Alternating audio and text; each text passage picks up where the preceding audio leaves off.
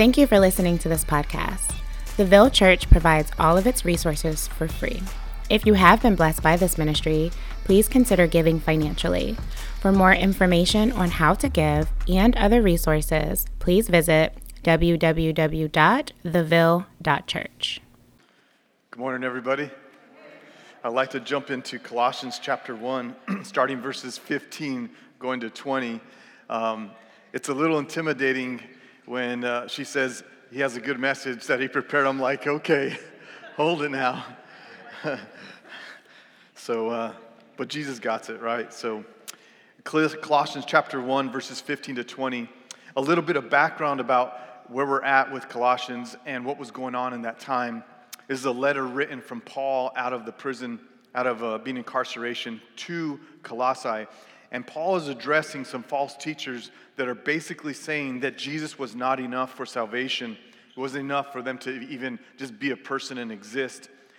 And they made Jesus and the church out to be really small, okay? They believed in some types of philosophies uh, that had a Jewish influence. This Jewish influence was like having to retain, uh, refrain from certain foods, observing certain days, uh, even the circumcision. Uh, they also went to the point where they would be worshiping, uh, encouraging the worship of angels, open themselves to spiritual forces connected somehow to the stars and the planets.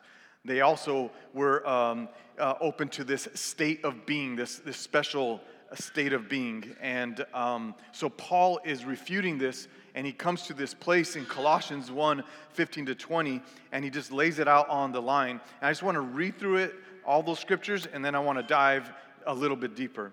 So Colossians 1:15, if you can find yourself there, he is the image of the invincible God, the firstborn of all creation. For by him all things were created in heaven and on earth, visible, invincible, whether thrones or dominions or rulers or authorities, all things were created through him and for him. And he is before all things, and in him all things hold together and he is the head of the body, the church. He is the beginning, the firstborn from the dead, that in everything he might be preeminent. verse 19, for in him all the fullness of God was pleased to dwell. In verse 20, and through him to reconcile to himself all things, whether on earth or in heaven, making peace by the blood of the cross. We have a lot of content to go over. I want to start off with this verse 15 where he says that he is the image of the invincible, invisible God. I want to look at what is this invisible God like? Why is God invisible? Let's see if we can get an understanding of this. I would like to turn to Isaiah chapter 6, starting in verse 1. Isaiah chapter 6. Isaiah is a prophet. He is one that God uses, and a prophet would speak on God's behalf to God's people. Isaiah is, uh, starts off in the year of the king Uzziah there was a king named Uzziah had died, and God gives Uzziah, uh, Isaiah this vision. He allows him to see, and it says here, "In the king of uh, in, in that year, the king Uzziah died. I saw the Lord sitting upon the throne, high and lifted up, and the train of his robe filled the temple. Above him stood the, stood the seraphim. Each had six wings the two that covered his face, and two that covered his feet, and with two he flew, and one called to another and said, I would like to first point out that this is most likely the pre incarnate Christ on this throne. And it says that his train of his robe filled the temple when majesty would come in, they would have a robe, a train following them, and most likely it would overflow with special uh, um, fabric and material that was, was very expensive and very unique, and it would maybe flow over the sides of a throne. But this one says that it just didn't flow over the sides, but it filled the whole temple. And then it says there was these creatures that God had made, and he said they stood there, the seraphim. And it said they had six wings. God is very um, resourceful when it comes to his creation. He creates creation with a purpose. And so we see that this, this, this uh, creatures were there with these six wings, just like when he makes the, the hoof of a mountain go split so we can climb upon rocks, or the eagle's large wingspan so they can soar in the air. So, therefore, we see this creature with two wings that cover their feet, two wings that cover their eyes, and two wings that they can fly around. These creatures were there, the seraphims were there to minister to God the whole time. They were in the glory of God. But what I want to call to your attention is that the wings that covered their eyes because they were not able to see or stand the glory of God. And then the rest of the verse says that they cried out, Holy, holy is the Lord of hosts. The whole earth is full of his glory. The heavenly creatures were in the glory of God to minister to him. They, yes, indeed had to cover their faces. And why did they cover their face? Well, let's look at another passage of scripture that will maybe explain a little bit more on why they covered their face. We need to go to Exodus chapter 33. Exodus chapter 33. We find Moses. Anybody know who Moses is? Moses is one that was brought up in the house of Pharaoh, leaves the house of Pharaoh to set God's people free.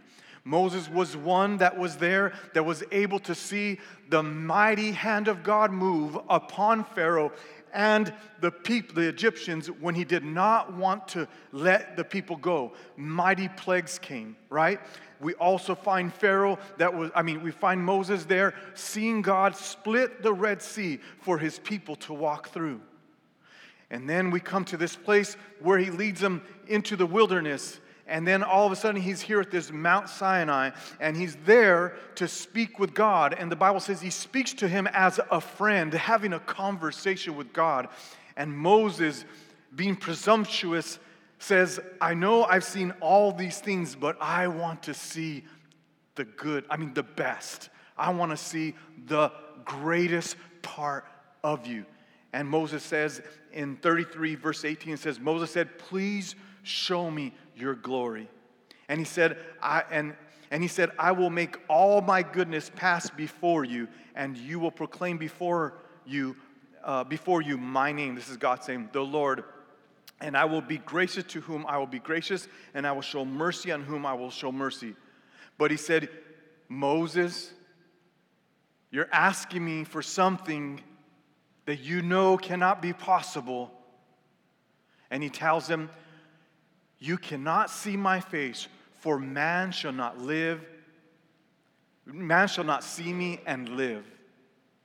And the Lord said, Behold, there is a place by me where you shall stand on the rock, and while my glory passes, but I, by I will put you in the cleft of the rock, and I will cover you with my hand until I have passed. Then I will take my, away my hand, and you shall see my back. And the original word says, His his, his uh, loins, his rear of his loins, my, but, but my face shall not be seen. What we find here is that God is in, invisible. We're unable to see his face because it is so holy. If we were to see it, or anything were to see it, it is so holy, they would die. And that's what he tells them if you see my face, you know you will die. But I'll pass by and I'll put you in this cleft, and I'll allow you to see the backside.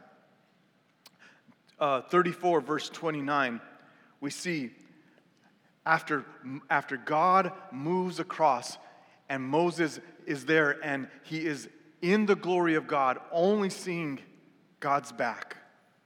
Moses now comes down in Exodus chapter 34, verse 29. Exodus 34, verse 29 says,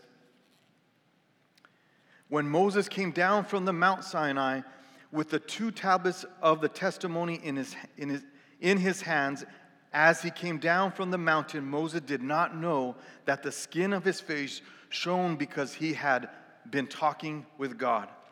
Right here at this moment, just by seeing the back of God and being in the glory of God, his face shined so bright and was so powerful that Aaron and the people said, Moses, hide your face. Moses, hide your face. And Moses had to put a veil to be able to come to talk to the people. There is a holiness that God has that we cannot see because it is so pure, and that's what holiness means to be separate. It is so distinct, it is so different, it is so holy. It is something that is like no other. And that's why, in my opinion, the holiness is invincible to man, and we're unable to look on this holiness and live. Now, let's go back to Isaiah and his response to what he saw in his vision. So, Isaiah sees this glory of God. He does not see the face of God, and he sees as an example that these seraphims cover their face. And then what happens? It says, And the foundations of the threshold shook at the voice of him who called. And the house was filled with smoke. And I said, Woe is me, for I am lost, for I am a man of unclean lips, and I dwell in the midst of people of unclean lips, for my eyes have seen the King, the Lord of hosts. This is the normal and proper response when we come in contact with a holy God. This holiness leads us to understand that He is holy and that we are not.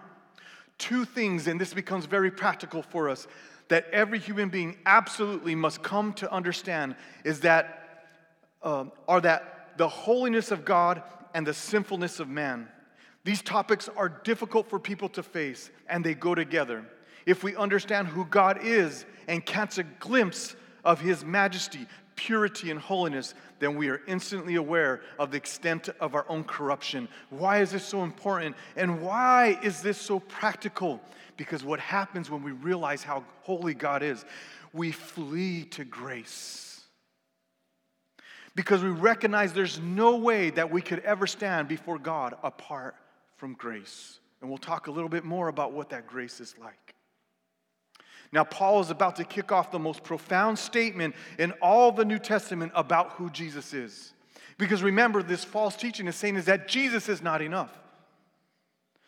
And you'll find in all the world religions and every other belief other than the true belief about the true God in the Bible will minimize who Jesus is. Your people that don't know Christ have no problem saying, Jesus is a good guy, Jesus is a prophet, he was a good teacher, he did good things. They will stir away from saying that he is who Paul is about to say who is. And he says what? In 1 Timothy 1, uh, I'm sorry, 1 Timothy 6, 14, 17, before I get to that, says, to keep the commandment unstained and free from approach until the appearing of the Lord Jesus Christ now he goes to describe this is Timothy saying who Lord Jesus Christ is, which he will display at the proper time. He who is the blessed and only sovereign, the King of kings and the Lord of lords, who is blessed, I'm sorry, and Lord of lords, who alone has immortality, who dwells in unapproachable light whom no one has ever seen or can see. To him be honor and eternal dominion. Amen. That is who Jesus is. Paul says he is the image of the invincible God. This word image is a visible representation of something, a manifestation of God, the Holy One, to created beings. Hebrews 1 3 says it this way He is the radiance of the glory of God, the exact imprint of His nature. He holds up the universe by the, word, by the word of His power. After making purifications for sin, He sat down at the right hand of majesty on high. Romans 9 5 says, To them belong the patriarchs, and from their race, according to the flesh, is Christ, who is God over all. Blessed forever. Amen. In no uncertain terms, Paul is stating something very, very powerful and the most important description of Christ in all of the New Testament that he is God. That's why Jesus could say to his disciples in John 14 9, he says, If you've seen me, you have seen the Father. You have seen the Father. You have seen this invincible God who you cannot look at his face now become visible in the person of Christ.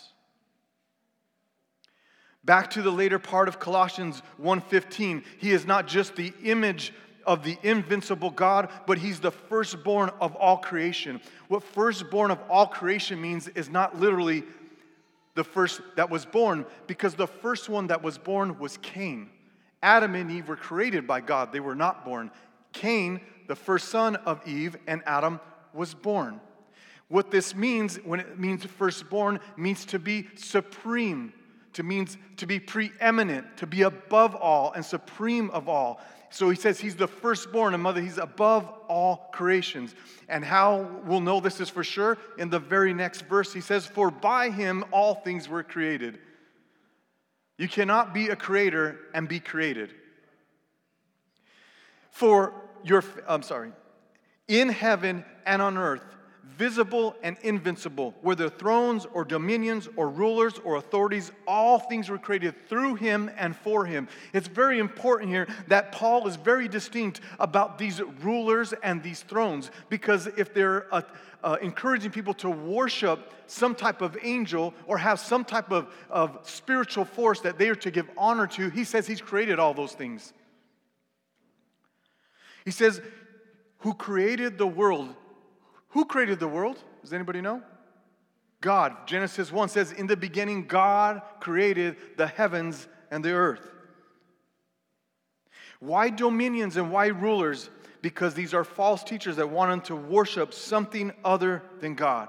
He created all things not just to create them, but He created them with purpose. He created them for Himself. For Himself. This is where it becomes very practical again. Where you live was created for him. Your family was created for him. Your friendships were created for him. Your workplace is created for him. People you work with were created for him. Your church family was created for him. See, when we complain about any of the above, we do not have a proper view of God and his creation. The reason we complain is because we are looking at what God made as just an object or a barrier instead of the, a person or a gift of His provision. If we reduce a person to an object, then it's either you give me what I want or what I need. Instead of it being God's creation, meaning that I should steward and care for and foster a relationship with this person that I should know that they too are a person like me. No, you become an object. Give me what I need. And if you don't give me what I need, then I need you to get out of the way. Become an object. This is where theology becomes practical. This is where the gospel becomes practical. This is where the creation becomes practical. Because who made them? God did. Whether they believe or don't believe in God, God made them. If we look at what God has provided as a gift, we will be able to be thankful. But if we think He owes us, we will become ungrateful. Verse 17 says, Colossians, and he is before all things, and in him all things hold together. There is nothing that is more powerful, more bigger, or has been here longer than Jesus. Jesus, being the creator, has the power to hold all things together. He holds matter and space and time. He holds the earth, the ecosystem, the mountains, the sea, and the land. He holds the human body and all its systems, like the blood system, the nervous system, the skeletal system, reproductive system, digestive system, immune system, muscle system. You get the idea. But more importantly than all above that, He holds together the salvation of our soul and the eternity of our life, our eternal lives. Again, this is where it becomes very practical. So, it's an understatement when we wonder if He is able to hold our lives together. I want you to know that He's got you. Somebody turn to your neighbor and say, He's got you. Come on, say it like you mean it. He's got you. That's right. Wake up, church. Then Paul now gives the same validation that he gives to Jesus, he gives to the church.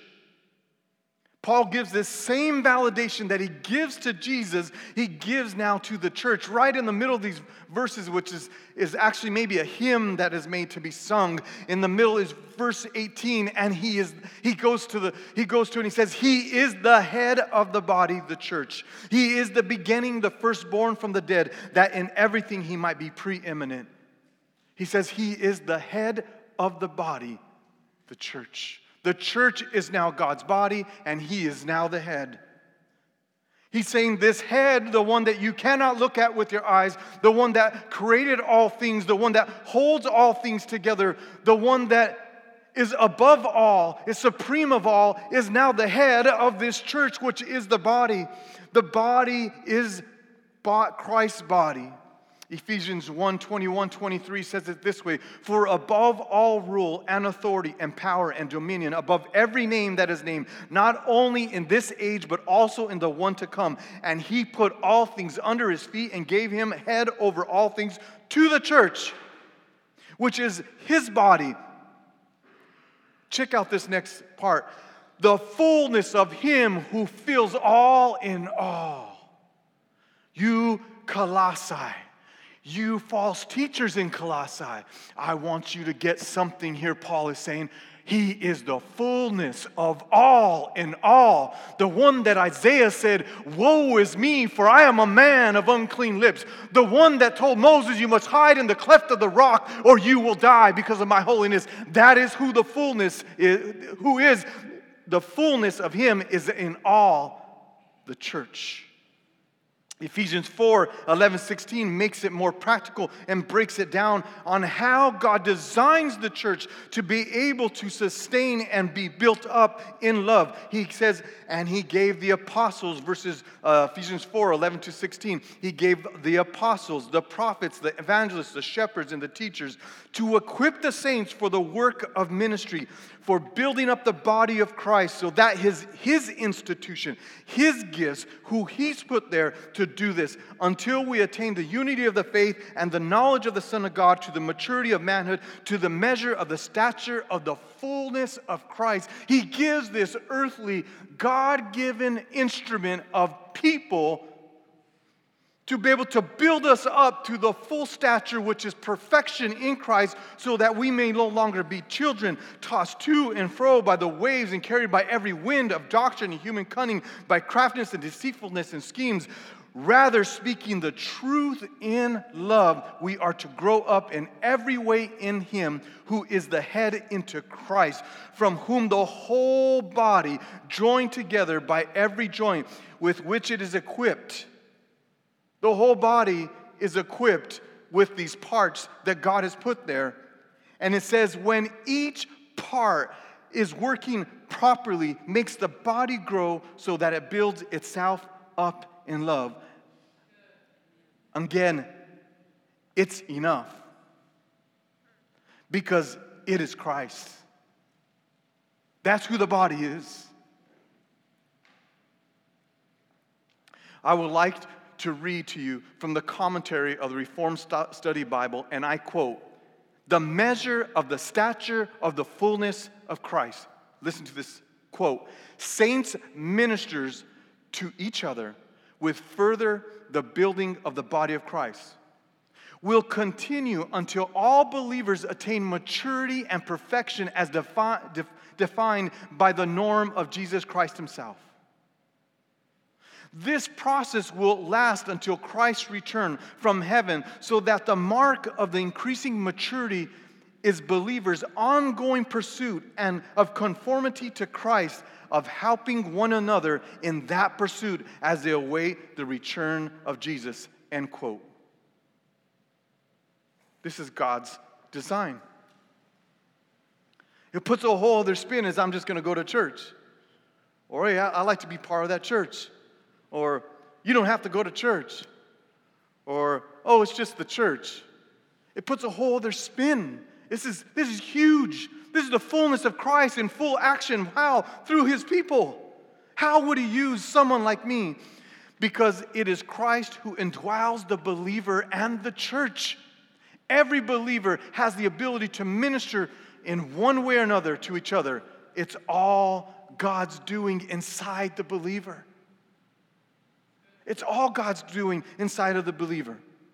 We must never come to a place where we think that God cannot use us. It's a slap in the face to God. It's telling him somehow that you're going to qualify to be used. It's somehow you're going to be able to use what stuff you know or how good you're at it or, or your ability. If you think that you're unqualified, you think you can qualify. The only thing that makes us qualify for us to be used of God is what Christ did on the cross and His Spirit now indwelling us to produce what He wants to produce, which is the fruit of the Spirit.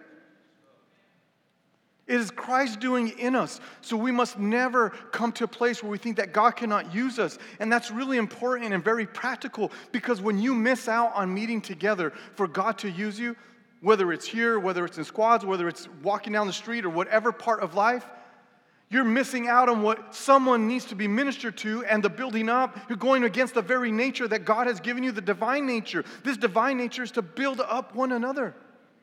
Many times we are sick, we are depressed, we are anxious, we are separate, we are going through hard times. We cannot make it because we are detached from the very, very body of Christ. Not eternally, I'm just saying for a moment, we shut ourselves off, we isolate ourselves. Because why? We've been hurt in life and we think that's the way to deal with it.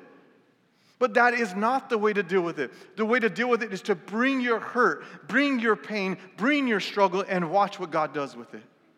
I don't know about you, but I'm one of the pastors here, and there are times I go to my squad and I say, Man, I just am about to lose it. I need you to pray for me. You can see on, the, on one of our text quotes the other day, Hey, could you pray for me? And I am not kidding you. Without a doubt, 10 minutes later, I am no longer feeling the same way, having the same thoughts. I don't know what it is. It's spiritual, supernatural, don't matter to me. What matters to me is it works, right? God knows what He's doing. I don't need to understand Him. I don't need to see His eyes. I don't need to see His face to understand He is who He says He is, and what He says is, is true and effective. So we must not ever come to a place, or that God cannot use others to minister to us. Jay don't have no superpowers. I have no superpowers. Tony has no superpowers. You guys got superpowers. So wherever you go, I want to hang out with you. Because you got a super Jesus in you. You know what I'm saying? It ain't you, it's Jesus. Just think about the first church 3,000 saved in one day. They began to meet together in the homes and in the temple. They saw the presence of God accompanying them in signs and wonders, and God added to them day after day after day. Why? Because God did it. Just like He brought them to Christ, He also is going to mature them in Christ. And that's usually what you'll see. You will see signs and wonders and miracles, not something we look to in a wrong, mysterious way, but God just shows up.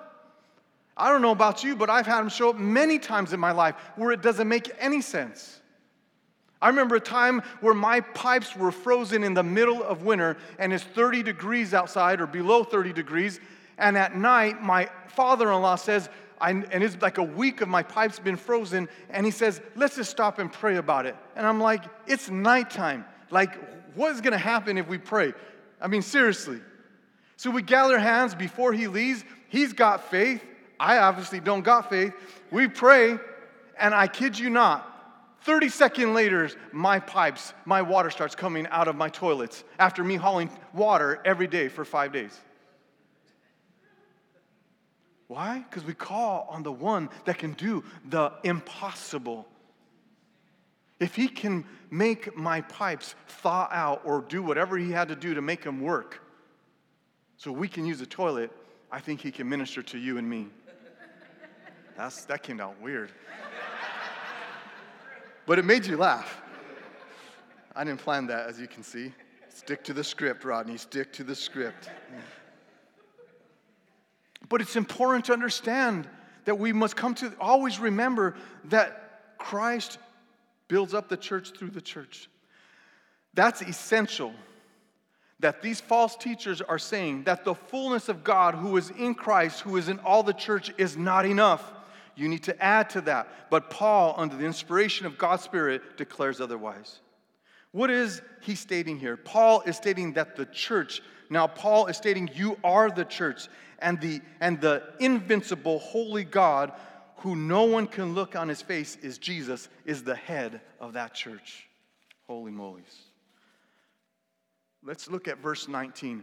Paul says Paul goes right back at it again to reiterate that the fullness of God was pleased to dwell in Jesus. He just said that already. Why is he saying it again? Well, they say things twice, they say things three times because they want us to get it. The fullness of God was pleased to dwell in Jesus. For in him all the fullness of God was pleased to dwell. Church, God was pleased to dwell in Jesus, and Jesus is pleased to dwell in the church because it's his body. We are not our own. So, a recap of the last verses we went to God is invincible because no one can stand to look at him and live. He is holy. Jesus is God. The invincible becomes visible. Jesus is creator, creates all things. Jesus holds all things together. Jesus is the head of the church. Jesus is preeminent and superior over all. Which leads us to our last verse. They say this is a hymn, and he's singing this hymn. Paul is singing this hymn. He's written this hymn for them to sing about who God is. And verse 20 is the culmination, the, the high point, the climax of this hymn. And he says, and through him to reconcile to himself all things, whether on earth or in heaven, making peace by the blood of the cross. That means everything that was affected and broken by sin that's made is going to be reconciled. But more important than that is that he would reconcile not just what he's made, but his people by the blood of the cross. Why is verse 20 the highlight, the high point of these verses? It comes down to this every human being absolutely must come to understand the holiness of God and the sinfulness of man. We must understand that God has wrath against sin. That those that don't repent of their sin, that cause us not to see that, I'm sorry, that He has wrath against those that sin and what causes the very cause that keeps us from seeing him face to face. See, God must be angry in the right way against what keeps you seeing him from face to face. The invincible, the holy of holies is his face because no one has seen it. It's separate to this day. Wow. J.I. Packer summarizes, and I quote, he says, God's wrath in the Bible is never the capricious, self indulgent, irritable, morally ignoble, ignoble thing that human anger so often is. It is instead the right and necessary reaction to the objective moral of evil. If this evil keeps you from being with Jesus, why do you think that God would not be angry against that? You, if you're a parent, if anyone or anything got in the way of you being with your child, you would be angry at that. If anyone got in the way of you being with your mother, your father, or your loved one, your relative that you care about so much, your best friend, you would be angry at that out of God's love, He allows us to realize that He is holy and we are sinful, that we are unable to obtain that holiness. So it causes us to stop making excuses for our sins and call them, calling them mistakes, but convicts us in our hearts and causes us to cry out for mercy and grace, which leads us to reconciliation. To holding on to this reconciliation that Christ does. Reconciliation comes from the Greek uh, family of words that, is, um, that has its roots in allasso. The meaning common to this word group is change or exchange. Reconciliation involves a change in the relationship between God. It assumes that there has been a breakdown in relationship, but now there has been a change from a state of enmity and fragmentation to one of harmony and fellowship. Reconciliation takes place through the cross of Christ or the death of Christ. Every single thought, word, deed, intention, wrong intention that is sinful, that is something that God says to do or not do, that we fail at, Christ had to die for. It keeps us from God in relationship, separate and dead to Him dead in relationship. Through the cross and the death of Christ, 2 Corinthians 5:18 says, God reconciled us to himself through Christ. Who reconciled us? God did. Our salvation, our reconciliation, the gospel is a separate work and act of God, not our own. Which meaning that I don't have to do anything for God to accept me or to earn God's acceptance or forgiveness. I can't do anything because my works are as filthy rags. They are unable to attain the perfect holiness of God. Anytime I refer to me doing so I could be right with God is putting a slap in God's face and saying, some way, somehow, I'm able to obtain it in and of myself, by myself, by trying to do something. And when I realize that there is nothing that I can do, that I am sinful and God is holy, holy, holy, it makes me run to the cross and say, God, have mercy upon me. And guess what happens? You find this mercy and this grace in this gracious God that says, You are now forgiven because I paid the price for you. I've paid the price of death. I gave the perfect life, and we now exchange your unrighteousness, your unholiness, for my holiness. And now you may come and approach me as a priest, covered by my blood. And God now becomes someone that is invincible or invisible, visible. God reconciled us to himself. We are no longer enemies, ungodly sinners, or powerless. Instead, the love of God has been poured out in our hearts through the Holy Spirit, whom He has given to us. It is a change in the total state of our lives. So ultimately, what does reconciliation bring? Ultimately, the climax of, these, of this hymn that Paul is speaking to the churches in Colossae and the area that where it's going to go out to, he's letting them know that this reconciliation it brings to the impossible to see God face to face. It brings the invincible holiness of God to become possibly visible. How? 1 Corinthians 13 12 says, For now we see in a mirror dimly this mirror dimly is saying this earth on this life, we see through a mirror dimly. It's, it's like having a haze on it, or maybe a colored type of mirror, a glass that, that is stained and you can see merely through it dimly. But then, when is then? Then is when we see God in His glory, whether He comes for us or we die and we enter before Him as His children. It says, but then face to face now I know in part, but then I will know fully, just as I also have been fully known. We began this existence on this earth from a God who took the dirt and formed man and breathed into him in his nostrils face to face. I believe in my heart that the holiness of God is, his, is the epitome of all intimacy. It is the greatest intimacy.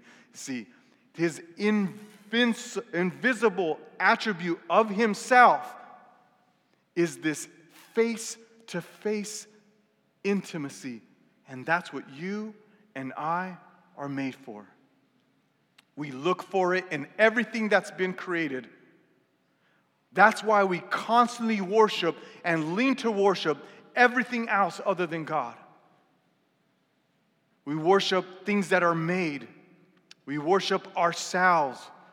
We worship anything other than God because we're looking for this face. Everyone knows you can see how someone feels, and you the most intimate is that lip to lip, face to face.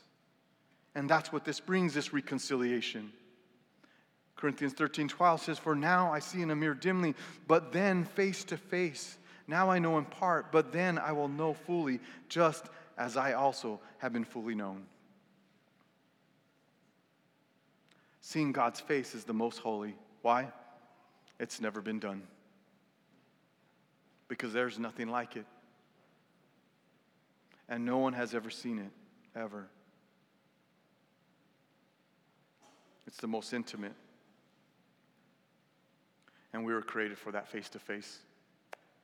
As I have the worship team come up, this reconciliation that we're talking about, that God would bring us to a face to face relationship in eternity, right? God saves us, then He sanctifies, means makes us more like Him, and then He glorifies us. There's a, a last state of our being. Right now, we're not in glorification, we're still in the process of sanctification. But the day we make have our last breath, or the day He comes for us, after that moment, you will no longer, if you are a believer, be in the process of sanctification. Now you will have, you'll be in the place of glorification. And then you will see the invisible God. You will see him face to face. If the angels had to hide their eyes from it, if Moses had to be hid, uh, hid in a rock, in, a, in, a, in the crest of a rock, could you imagine what's in store for us? Could you imagine what's in store for us? How is this done? It's done by Jesus dying on the cross for our sins, by God having this plan, the plan of salvation. By Him not just saying, man, they messed up, they're gonna mess up, and this is what is good, and, and they're doomed forever. But by His grace and His mercy, He comes and He reaches down and He saves all those who believe. I want to ask you today do you believe in Jesus? Do you believe that He died on the cross for your sins? If you have never received the gift of salvation, this is a gift that He'd make you right. This is a gift that He'd pay for your, your sins. If you've never received that, would you receive it today? Would you follow Jesus? Would you turn from your sins? Would you be willing to say, I'm willing to give up everything in my life for you, Jesus, because you gave up everything for me? That doesn't make you saved. That doesn't make him forgive you. But are you willing to turn from your sins? Will you have the same reaction that Isaiah, Isaiah had and said, I am a man of unclean lips? I need to turn from my sins. I want you to know that it's not a trick. It's nothing bad that God's doing when you turn from your sins. God is a holy God. And when we are walking away from our sins, the other direction, we're walking towards God. And we experience the beauty of a moment of holiness and righteousness that's not of our own because He's the one that's turning us. See, even if you decide to say, I believe in God, I want to accept God, that didn't come from you. That faith came from God. It's Him working inside of you.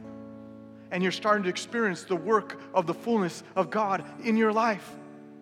And as you turn to your brother and your sisters to the left and the right, and you say, Look, experience the fullness of God today in what Christ has done for you, all of a sudden you begin to experience again what Christ says, building itself up in love, not pointing people to what they're able to do, but pointing them to what Christ has done for them. See, the power of Christ now lives in us that we may be able, once you believe, to turn from our sins, to deny ungodliness. And it ain't a one time turning, it's a turning every day, every minute, every second.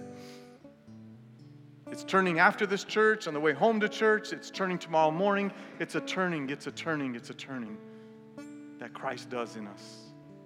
Because he wants us to experience the life of Christ. Paul says, It's no longer me, but it's Christ who lives in me. And that life is a holy life, it is a righteous life. Not obtained on your own good works, but is what God does in your life. There's a, there's a sickness that we have, and it brings death, and that is sin. And God has already brought us the healing, which is the gospel, to bring us from that penalty of sin, which is eternal separation. If we're not eternally separate from God, then why don't we turn to Him and say, Here I am, Lord. Take me. I'll live for you. I'll love you. I'll obey you. I'll walk after you because you've had mercy upon me, because you've forgiven me. There's nothing no longer between you and I. There's no longer rejection, it's all acceptance. It's what Christ has done. That is reconciliation. It's changing this relationship that was not right and now makes it right.